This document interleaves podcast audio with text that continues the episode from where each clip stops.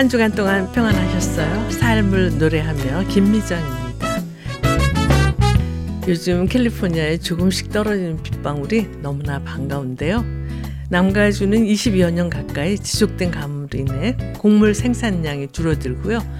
또 물 절약을 하지 않으면 급수를 제한하는 조치를 시행할 것이라는 경고도 자주 듣게 되는데요. 올해는 남가주뿐만 아니라 온 세계가 태풍과 홍수, 가뭄 등 자연재해로 많은 사람들이 목숨을 잃고 또 피해를 입고 있는 것 같습니다. 하지만 우리의 생활을 위협하는 이런 재해보다 더 중요한 것, 그것은 우리의 영혼의 상태를 점검하는 것이 아닐까 하는 생각을 하게 됩니다. 사도 요한은 요한 3서 1장 2절에서 사랑하는 자여 내 영혼이 잘됨 같이 내가 범사에 잘되고 강건하기를 내가 강구하노라 라고 말씀하고 있는데요. 주님께서 우리의 영혼을 안전하게 보호하실 때 모든 삶이 안전하기 때문이죠. 지선 씨가 노래합니다. 사랑하는 자요. 사랑하는 자여 내 영혼이 잘됨 같이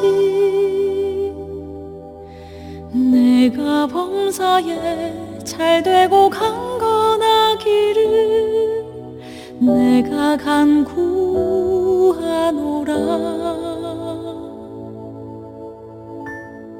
사랑하는 자여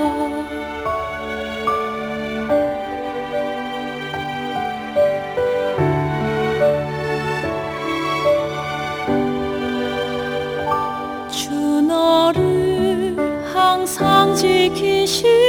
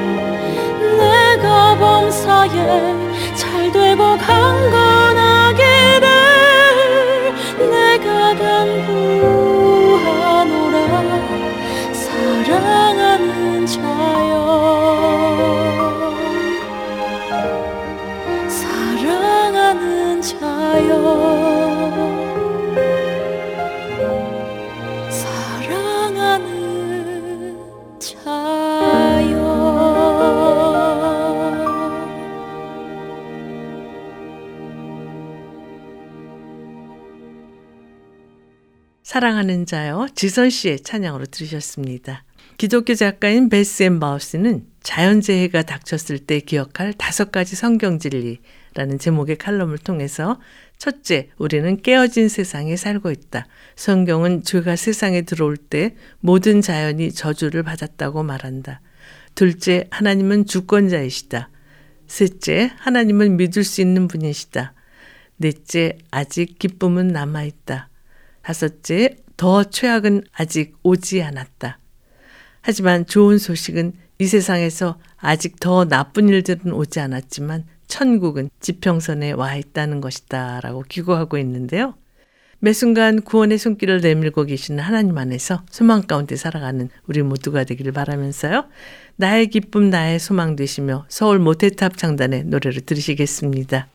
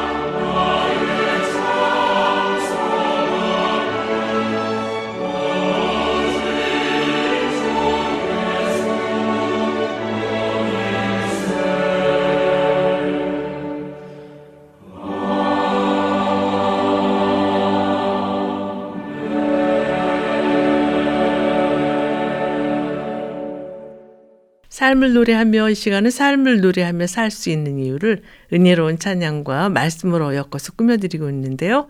이제 말씀 있는 사랑방 코너와 함께 하시겠습니다.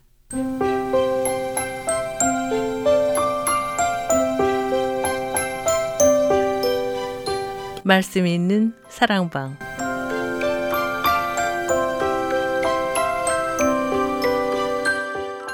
오늘은 벨리 커뮤니티 교회 찬양대 지휘자이신 세뮤엘 리 전도사님과 전화를 연결해서 말씀을 나누도록 하겠습니다. 전도사님 안녕하세요. 안녕하세요. 이제 본격적인 가을인 10월 중순을 지나고 있는데요. 전도사님은 네. 이 가을에 또 어떤 특별한 활동을 하시나요? 어, 가을에 산들이 정말 압권이에요. 너무 아름답고요. 네. 가보신 어. 산 중에서 기억나신 산 있으세요? 저는 뭐 대부분 같은 산을 가지만 지난번에도 말씀드렸던 그 포레스트 홈 샌 하신토 네. 산맥에 이제 들어가면 너무 좋죠. 그렇죠. 산은 정말 하나님의 임재가 계신 곳이에요. 이렇게 아름다운 가을 먼저 찬양을 듣고 오늘 준비하신 말씀을 나눴으면 하는데요. 어떤 찬양 함께 들을까요? 네, 참 아름다워라라고 하는 곡인데 네. 아, 이 곡을 그 모리꼬네가 지은 가브리엘의 오보의 송과 이렇게 교묘하게 섞어 놓은 정말 아름다운 곡이에요. 네. 이 곡을 작곡가 김기영 씨가 오케스트레이션 해서 본인이 지휘하는 FKCC 콰이어하고 오케스트라가 연주하는 곡인데 네. 정말 아름답습니다. 한번 들어보시죠. 네.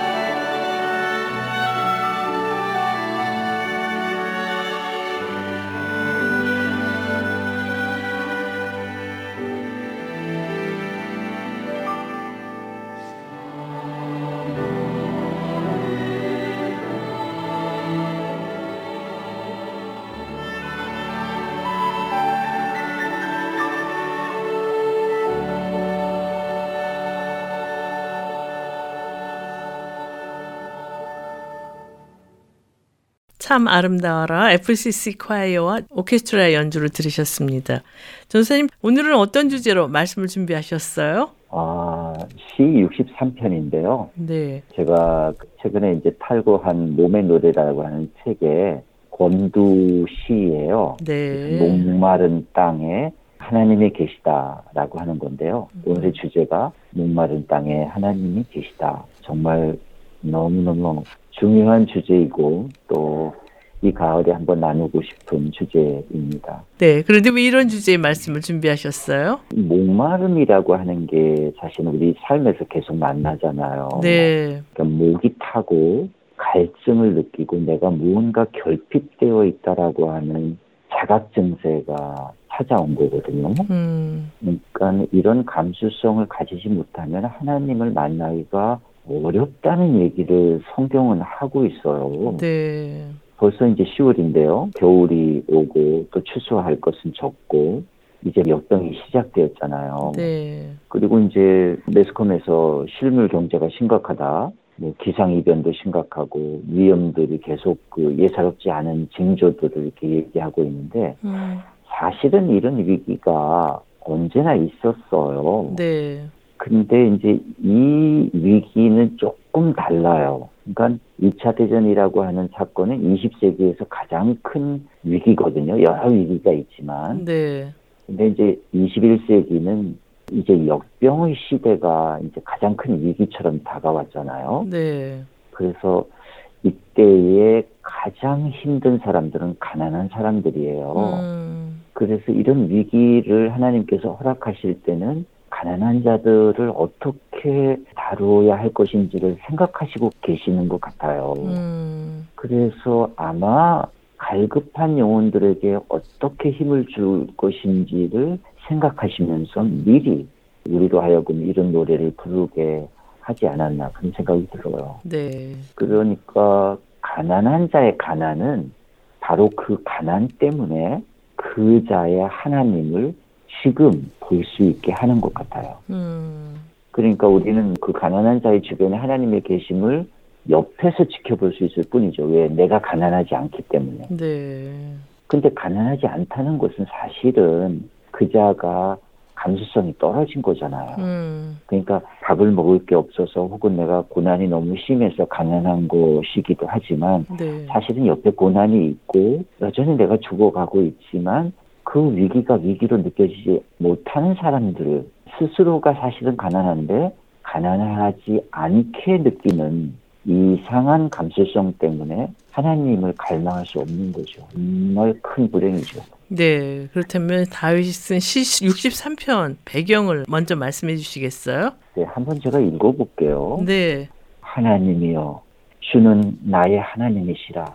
내가 간절히 주를 찾되 물이 없어 마르고 황폐한 땅에서 내 영혼이 주를 갈망하며 내 육체가 주를 악모하나이다.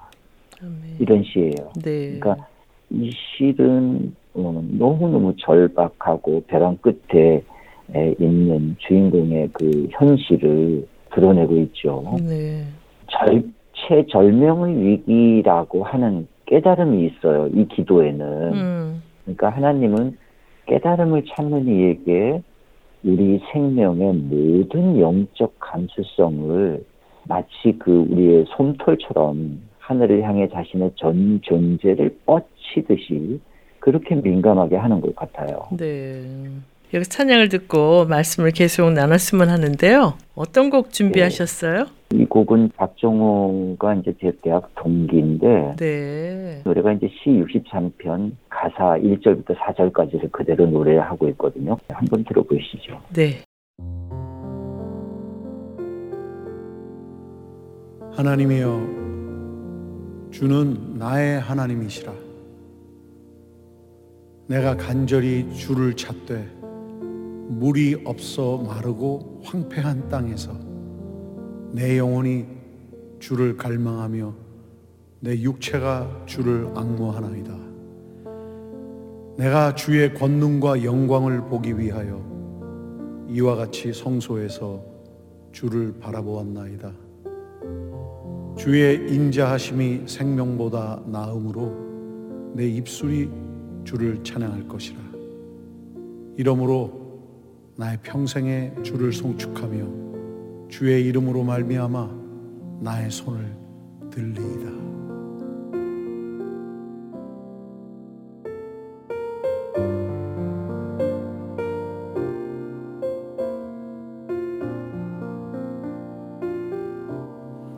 내 영혼이 주를 갈망하나이다 물이 없어 마르고 곤피판 땅에서 성소에서 주를 바라보았나이다. 주의 권능과 영광을 내 입술이 찬양하리 주 송축하리. 나의 평생에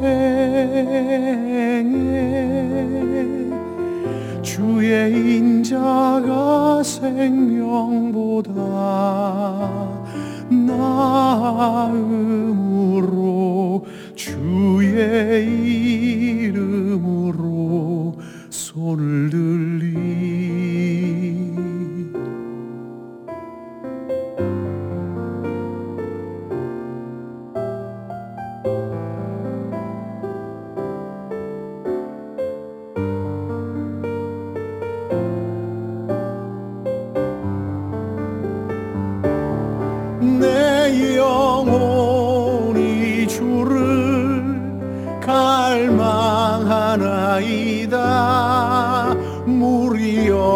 없어 마르고 곤피판 땅에서 성소에서 주를 바라보았나이다.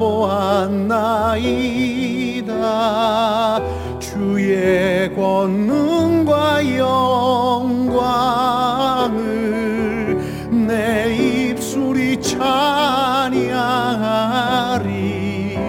주송 축하리 나의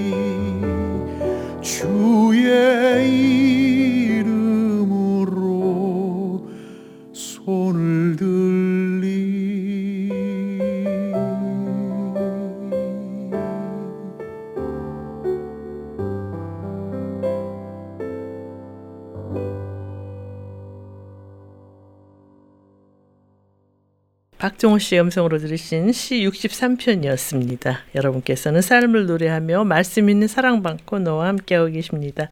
오늘은 벨리 커뮤니티 교회 찬양대 지휘자이신 세미얼리 전도사님과 목마른 땅에 하나님이 계시다 이런 주제로 말씀을 나누고 있는데요. 전사님 오늘 본문인 이 63편 1절을 보면요. 네. 하나님이여 주는 나의 하나님이시다라고 다윗이 하나님의 이름을 부르며 시작하고 있는데요. 성경에는 그렇죠. 하나님의 여러 가지 속성에 대해 말씀하고 있는데 다윗은 어떤 속성이 하나님을 부르고 있는지 궁금한데 말씀해 주시겠어요? 네, 조금 어려운데요. 근데 이제 노래자는 하나님의 이름을 불러요. 네. 근데 히브리인들이 부르던 하나님은 보통 라 엘로힘 라엘 또는 야훼 엘 엘로힘 등으로 불렀어요. 음, 근데 이름을 두 가지로 나누어 불렀는데요. 앞에는 전능하신 그 완전한 하나님이에요. 네. 그 약간 멀리 계시고 음, 약간은 막연한 그 하나님의 이름은 같죠. 근데 그 뒤에 나오는 이름은 나의 하나님이라고 불러요. 그러니까 자신이 알고 있는 하나님의 이름이라는 거죠. 음, 그러니까 전능의 하나님 엘로힘 또는 야외 다음에 오는 나의 하나님이라는 뜻의 그 라엘은 보통 사람들이 생각하는 세상의 하나님 혹은 종교가 말하는 그런 하나님과 나의 하나님은 다르다라는 거죠. 네. 그러니까 두 번째 부른 하나님은 내게 다가와서 하나님에 대한 지식이 생겼어요. 음. 그러니까 주께서 자신을 나에게 내어 줌으로 인해서 생긴 하나님의 경험이 녹아져 있어요. 네. 그러니까 사적 지식이 된 거죠. 그 음. 하나님이 막연한 하나님이고 뭐 그래 뭐 하나님이야 이런 하나님이 아니라 바로 내가 알고 내 몸이 기억하는 살아있는 하나님이죠. 네. 그러니까 이 두 번째의 하나님을 부를 때는 조금 다른 느낌으로 들려요. 음. 그래서 이제 청취자 여러분들이 하나님, 나의 하나님 한번 이렇게 불러보시면 좋겠어요. 그리고 과연 나의 하나님이라고 외치실 때 내가 느끼는 하나님의 기억은 무엇인가? 그 하나님을 한번 소환해 보셨으면 좋겠어요. 네. 그렇다면 이렇게 관행적으로 아는 하나님을 부르는 것과 자신이 경험해서 아는 하나님을 부르는 것에는 어떤 차이가 있나요? 네, 아무나 하나님을 불러도 하나님은 물론 들으시죠. 네. 그냥 그가 아는 하나님을 부른 것은 그의 사적 공간에 자신의 하나님만을 부른 것이잖아요. 네. 그러니까 여기 맛있는 거 있어요. 아무나 오세요. 이렇게 한 것과 나에게 초청장을 주고 그 음식을 차려놓고 그 사람을 위해서 차려놓는 초대와는 다르잖아요. 네. 그러니까 나의 하나님을 부른 것은 나의 사적 공간으로 오시라고 한 거예요. 음. 그러니까 그가 하나님의 이름을 부를 때 자신의 그 하나님을 다시 자신의 사적 공간으로 찾아와 달라는 초대와 기원이 있어요. 네. 그러니까 이게 무슨 뜻이냐면 이전에 하나님이 나에게 찾아왔다는 것을 아는 거예요. 예. 그러니까 다시 찾아올지 안 올지는 반반이라는 거죠. 음. 적어도 하나님은 찾아오실 거라는 확신이 절반 이상을 차지하고 있다는 거죠. 네. 근데 이제 보통 두 번째 문장에 일찍이 내가 당신을 찾았다고 말하거든요. 이 본문에요. 네. 근데 이제 개혁 개정에는 간절히 찾았다고 해요. 근데 간절하다라는 번역한 그 원문에는 가장 먼저, 가장 처음으로라는 의미예요. 네. 그러니까 이 뜻은 무엇과 같으냐면 가장 최후에 마지막으로 내가 할 수 있는 것은 그의 이름을 부르는 것이라는 의미가 있어요. 네. 그러니까 내 인생의 마지막은 하나님께 향하는 것 말고 다른 것은 다 시시하다는 뜻이에요. 음. 그러니까 내가 나의 하나님 부를 때는 정말 엄청난 이름을 부르고 있는 거죠. 네. 목마른 땅에 사는 사람들의 그 특징이 아닌가 싶은데요. 그렇습니다. 그러니까 하나님을 부른다는 것은 자기의 전 존재를 하나님께 내어드리는 건데 자신이 경험한 하나님을 부르고 있다는 사실 자체는 하나님의 출현 순간에 자신이 건넬 수 있는 자신의 모든 것 그리고 자신의 마지막으로 건넬 수 있는 모든 것을 그 하나님의 출현 순간에 맞춰줘야 한다고 보는 거죠. 네. 근데 이런 긴장감을 사실은 우리가 모르고 하나님 이름을 너무 많이 불러요. 네. 그럼 내 하나님의 네. 이름을 부를 때의 긴장감은 구체적으로 어떤 것인가요? 그러니까 내가 하나님의 존재하심을 내 생명 전체의 존재가 정조준하고 있지 않으면 그 하나님의 존재하심이 불확실해져 버려요. 네. 그러니까 하나님의 존재하심을 내가 정조준하면서 그 하나님의 이름이 나에게 나타내어질 때 완전히 순전하게 완전하신 거대한 하나님이 그대로 나를 덮치도록 내가 그분을 맞이해야 한다는 거죠. 네. 그러니까 하나님의 크시다, 하나님의 스타일이 어떻다, 하나님이 어떤 분이시다라고 얘기할 때 내가 그분을 아는 지식 전부가 출현하셔야 돼요. 음. 그래서 이제 fear instinct라는 말이 있는데요. Fear는 이제 두렵다는 말이고 instinct는 영이라는 뜻이잖아요. 네. 어떤 느낌.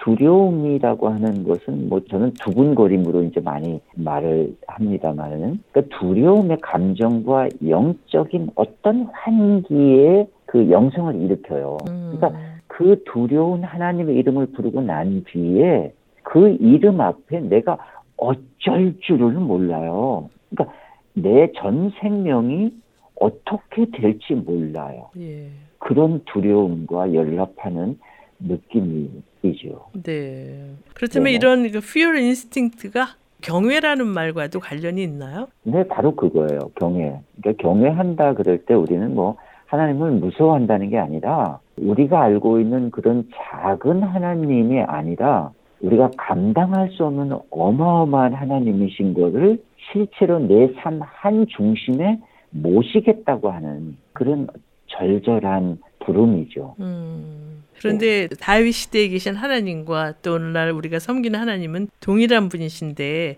그 하나님을 부를 그렇죠. 때 이렇게 다윗과 같은 마음이 되지 않는 이유는 무엇이라고 생각하세요? 어, 저는 사실은 하나님을 자신 안에서 아주 절절히 만나는 시간이 점점 줄어든 이유라고 생각해요. 네. 그러니까 하나님의 이름을 부르고도 아무런 느낌이 일어나지 않는데 그냥 내버려 두는 거예요. 그러니까 오늘날 뭐 영화들을 보면 정말 어떻게 하나님과 하나님의 이름이 얼마나 수치스럽은 드라마 소도구가 돼버려 있어요. 음. 그런데 사실은 가난한 사람이 그 하나님의 이름을 부를 때는 그 진가가 조금 드러나요. 네. 왜냐하면 그가 하나님의 이름을 부를 때 그의 처지가 예사롭지 않게 드러나거든요. 네. 그러니까 이 가난한 자가 하나님의 이름을 부를 때는 그 심령의 고통이 드러나요. 그러니까 그 하나님이 얼마나 위대하시고 거대하신지를 그 숨은 인자가 발동하게 만들어요. 네.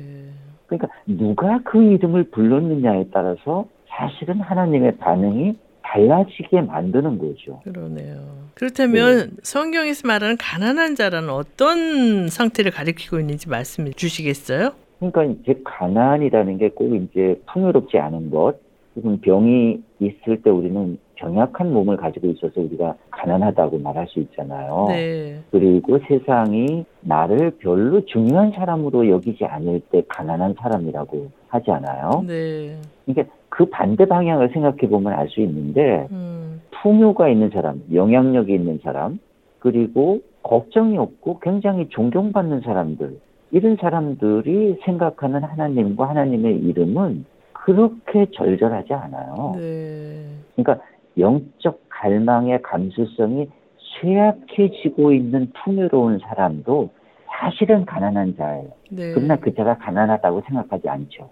왜냐하면 하나님을 두렵게 생각하지 않아요. 음. 그러니까 이게 얼마나 모순된 이름인지 모르겠어요. 그러네요. 그러니까 욕망이 저지르는 주변 환경에 익숙하지만 풍요로운 사람이 있잖아요. 네. 그렇지만 가난한 자는 착취당하고 여전히 배고프고 매일상 고통이 자기 옆에 이제 있잖아요. 네. 그러니까 스스로 행복하다고 여기지 않아요. 그래서 늘 곤핍해요. 음. 그렇기 때문에 지금 현장에서 보다 나은 현장을 향하여 절망해요. 그런 감수성 뒤에 하나님은 결코 가벼운 하나님이 아니죠.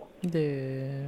그런데 이제 보통 우리가 생각하고 있는 세상이나 기존 성도들이 사는 교회 환경은 어느 정도 우리 몸에 이게 뭐 미국도 그렇고 한국도 그렇지만 풍요가 지천이잖아요. 무엇을 음. 먹을까 마실까 뭐 이런 걱정 별로 안 하잖아요. 근데 그러면서 이제 무엇이 문제냐면 자기의 몸 체급이 높이 올라가요. 뭐 살이 쪄서 높이 올라가는 게 아니고 자기의 그 가치 기준이 굉장히 높아요. 네. 그래서 누가 저녁 먹자 그렇게 하면 시큰둥해요. 뭐 나도 맛있는 거사 먹을 수 있으니까. 음. 그러는데 저희들 어릴 때 누가 만나서 짜장면 사주겠다 그렇게 하면 며칠 전부터 뛸 듯이 기뻤거든요. 네. 왜냐면 나를 초대해주고 나의 그 배고픔을 채워준다고 누군가가 나를 초대했다는 것에 대해서 너무 기뻤거든요. 네. 근데 이제 지금은 누가 가- 밥 먹자 혹은 뭐 잠깐 만나자 그러면 시큰둥하죠. 음. 왜냐하면 나는 드라마 봐야 되고 나는 골프 경기 봐야 되는데 자기 의견이 너무 중요해진 거예요. 내 의사가 너무 중요해져 버렸죠. 네.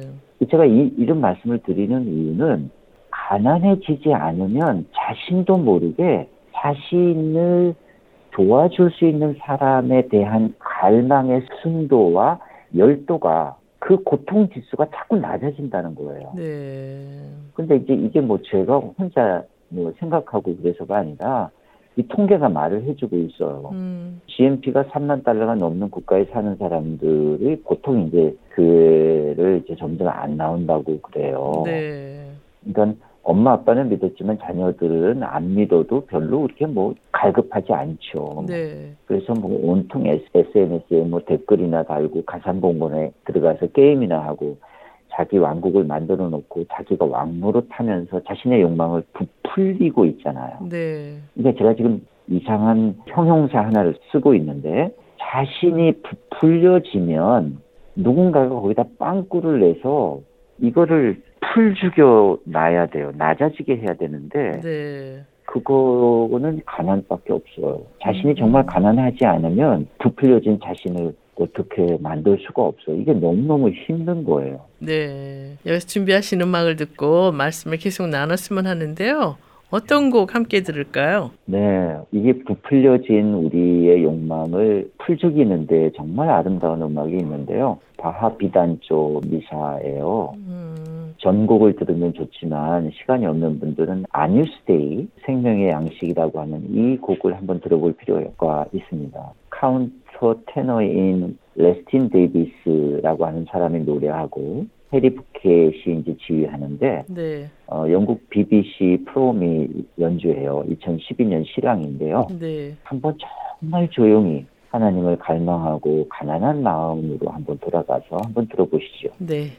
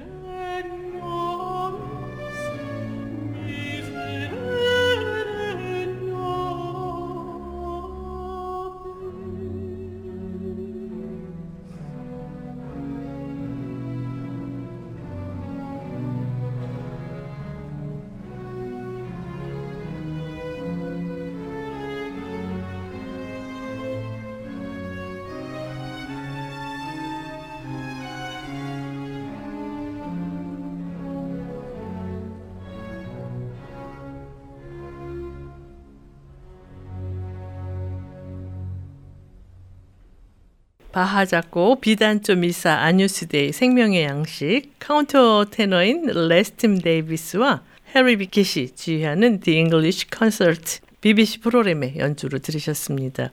전사님 오늘 네. 목마른 땅에 하나님이 계시다라는 주제로 말씀을 나누고 있는데요. 전사님 그렇다면 오늘 본문이 시 63편 1절에서 다윗은 하나님을 간절히 찾았다고 고백하고 있는데요. 다윗은 어떤 마음으로 하나님을 찾고 있다고 생각하세요? 네, 다시 이제 가난으로 제가 한번 돌아가 볼게요. 네. 가난한 나라에 사는 자녀들의 하나님은 사실 오늘 그분이 개입하지 않으시면 자녀가 굶고 학교를 가야 돼요. 음, 또는 힘이 없어가지고 굶으면 힘이 없거든요. 어지럽고. 음, 그러면 학교 갈 수가 없잖아요. 네. 그리고 아이가 굶었다는 뜻은 그 엄마는 훨씬 전부터 굶었다는 뜻이잖아요. 그렇죠.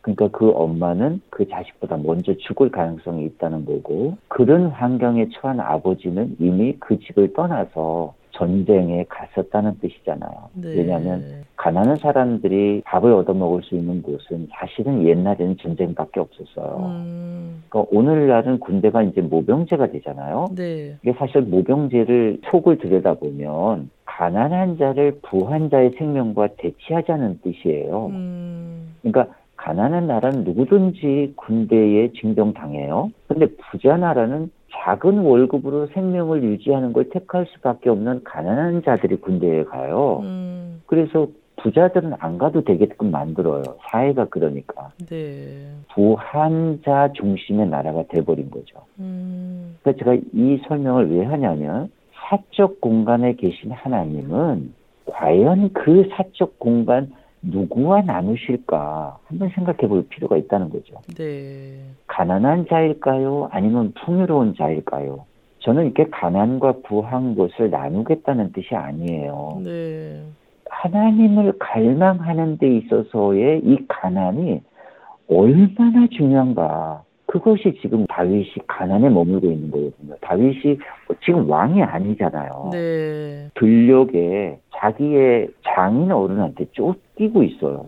근데 장인 어른은 자기를 죽이려고 해요. 네. 그리고 장인은 어마어마한 큰 군대를 가지고 있어요. 그 자기는 그냥 죽은 생명이나 마찬가지죠. 그러네요. 그래서 그 본문에 야외 엘 엘로힘 또는 라 엘로힘 라엘이라 하지 않고 엘로힘 엘 아타라고 해요. 이 아타는 바로 너, 당신이라는 뜻이거든요. 네. 보통 하나님 나의 하나님 여호와에서 보통 이제 끝나는데 야외 또는 엘로힘이 빠지고 자신의 하나님 바로 너를 넣었단 말이에요. 음, 그러니까 가난한 자가 하나님 나의 하나님 바로 너라고 선포하게 된 것은 그 하나님의 지식이 점점 더 늘려간 것 때문이죠. 네. 근데 이제 제가 지금 자꾸 하나님을 너라고 부르니까 우리나라의 그 유교적 관습으로 그 높으신 하나님을 즉자적 표현인 바로 너, 너 이렇게 부르는 게 조금 어색하잖아요. 네. 근데 이제 당신이란 말도 한국말은 그 3인칭 급존칭이거든요. 네. 그러니까 내 앞에 계신 하나님을 계속 멀리 있게 만들어요, 사실은. 음, 근데 히브리 성서는 너라는 그 아타라는 직접 인칭을 사용하거든요. 네. 그러니까 하나님 바로 너, 타자가 내 앞에 계신 그 현장에 살아 계시는 두려우신 하나님이 타자로서 자신의 갈망에 언제나 예답하시는 하나님으로 불렀어요. 네. 여기서 찬양을 듣고 말씀 계속 나눴으면 하는데요. 어떤 곡 준비하셨어요? 어, 이번에는 스캇 브레너가 이제 노래하고 작곡한 Oh God, You Are My God. 나의 신, 나의 하나님. 그러니까 나의 개별적인 하나님, 바로 그 하나님 이런 뜻이에요. 그래서 이분이 만난 하나님이 어떤지 한번 들어보시죠. 네.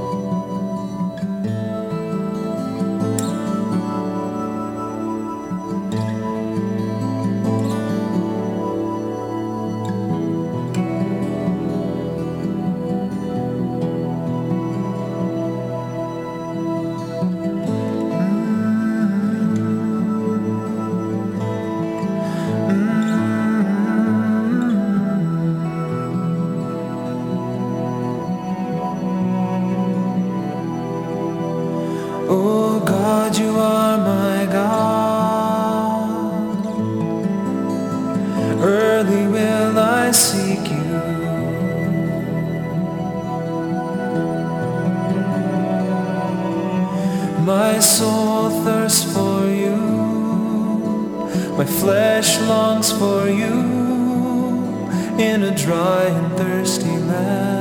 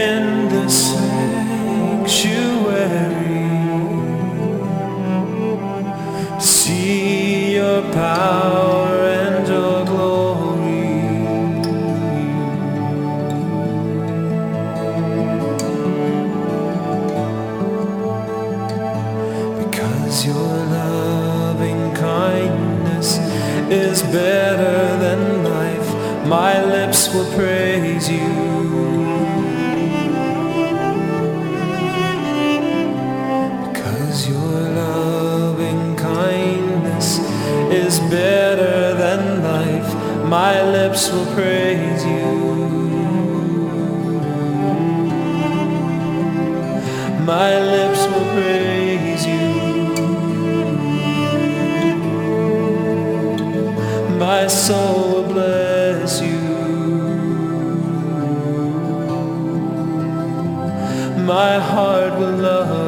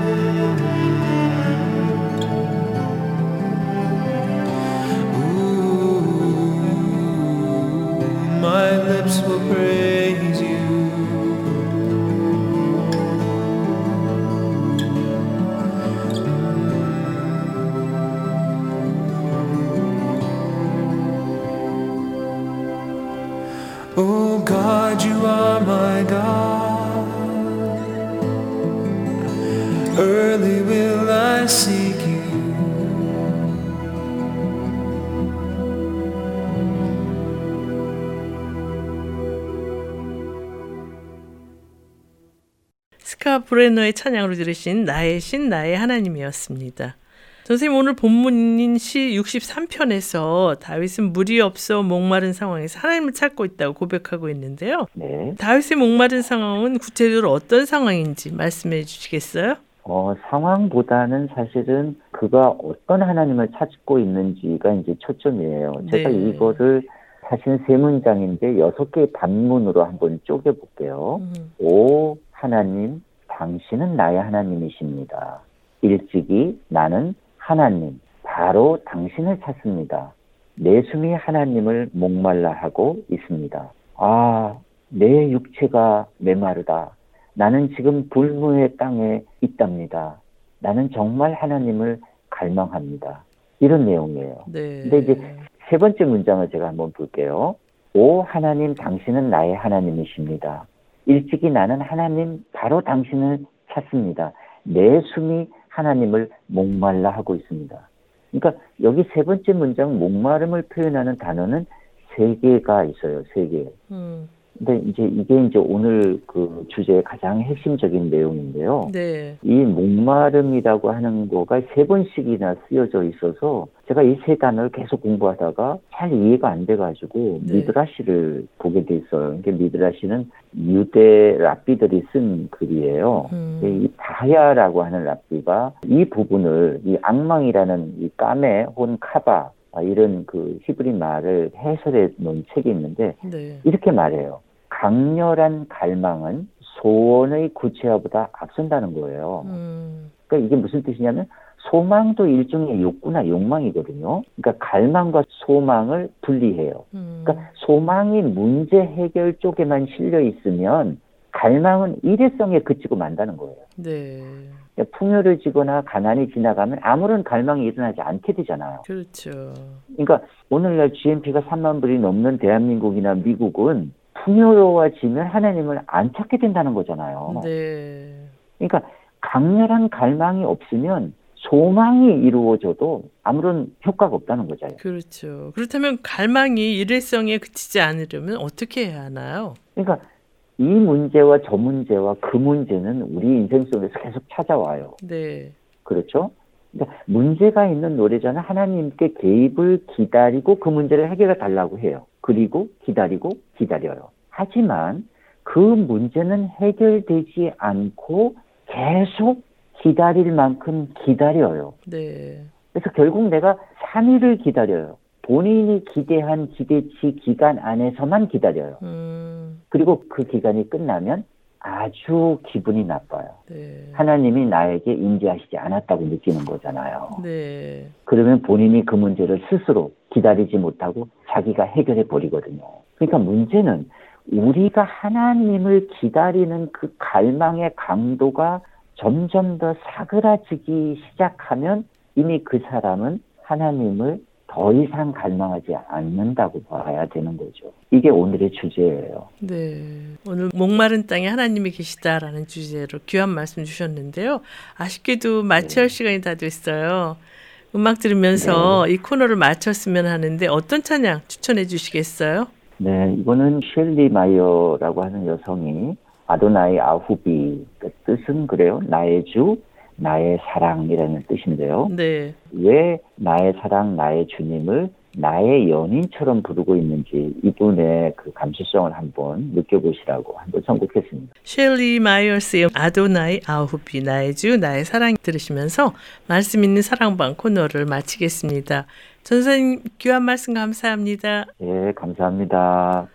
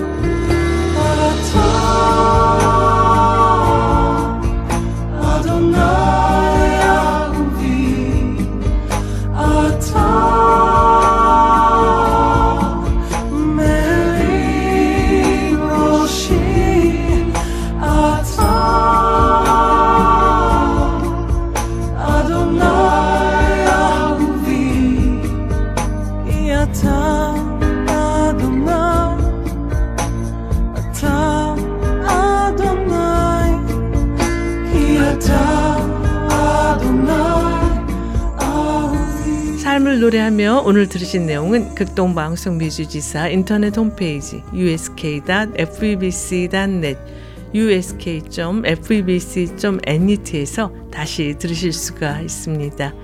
오늘 방송을 들으시고 궁금하신 점이나 극동방송 사역에 대해 관심 있으신 분은 연락 주십시오.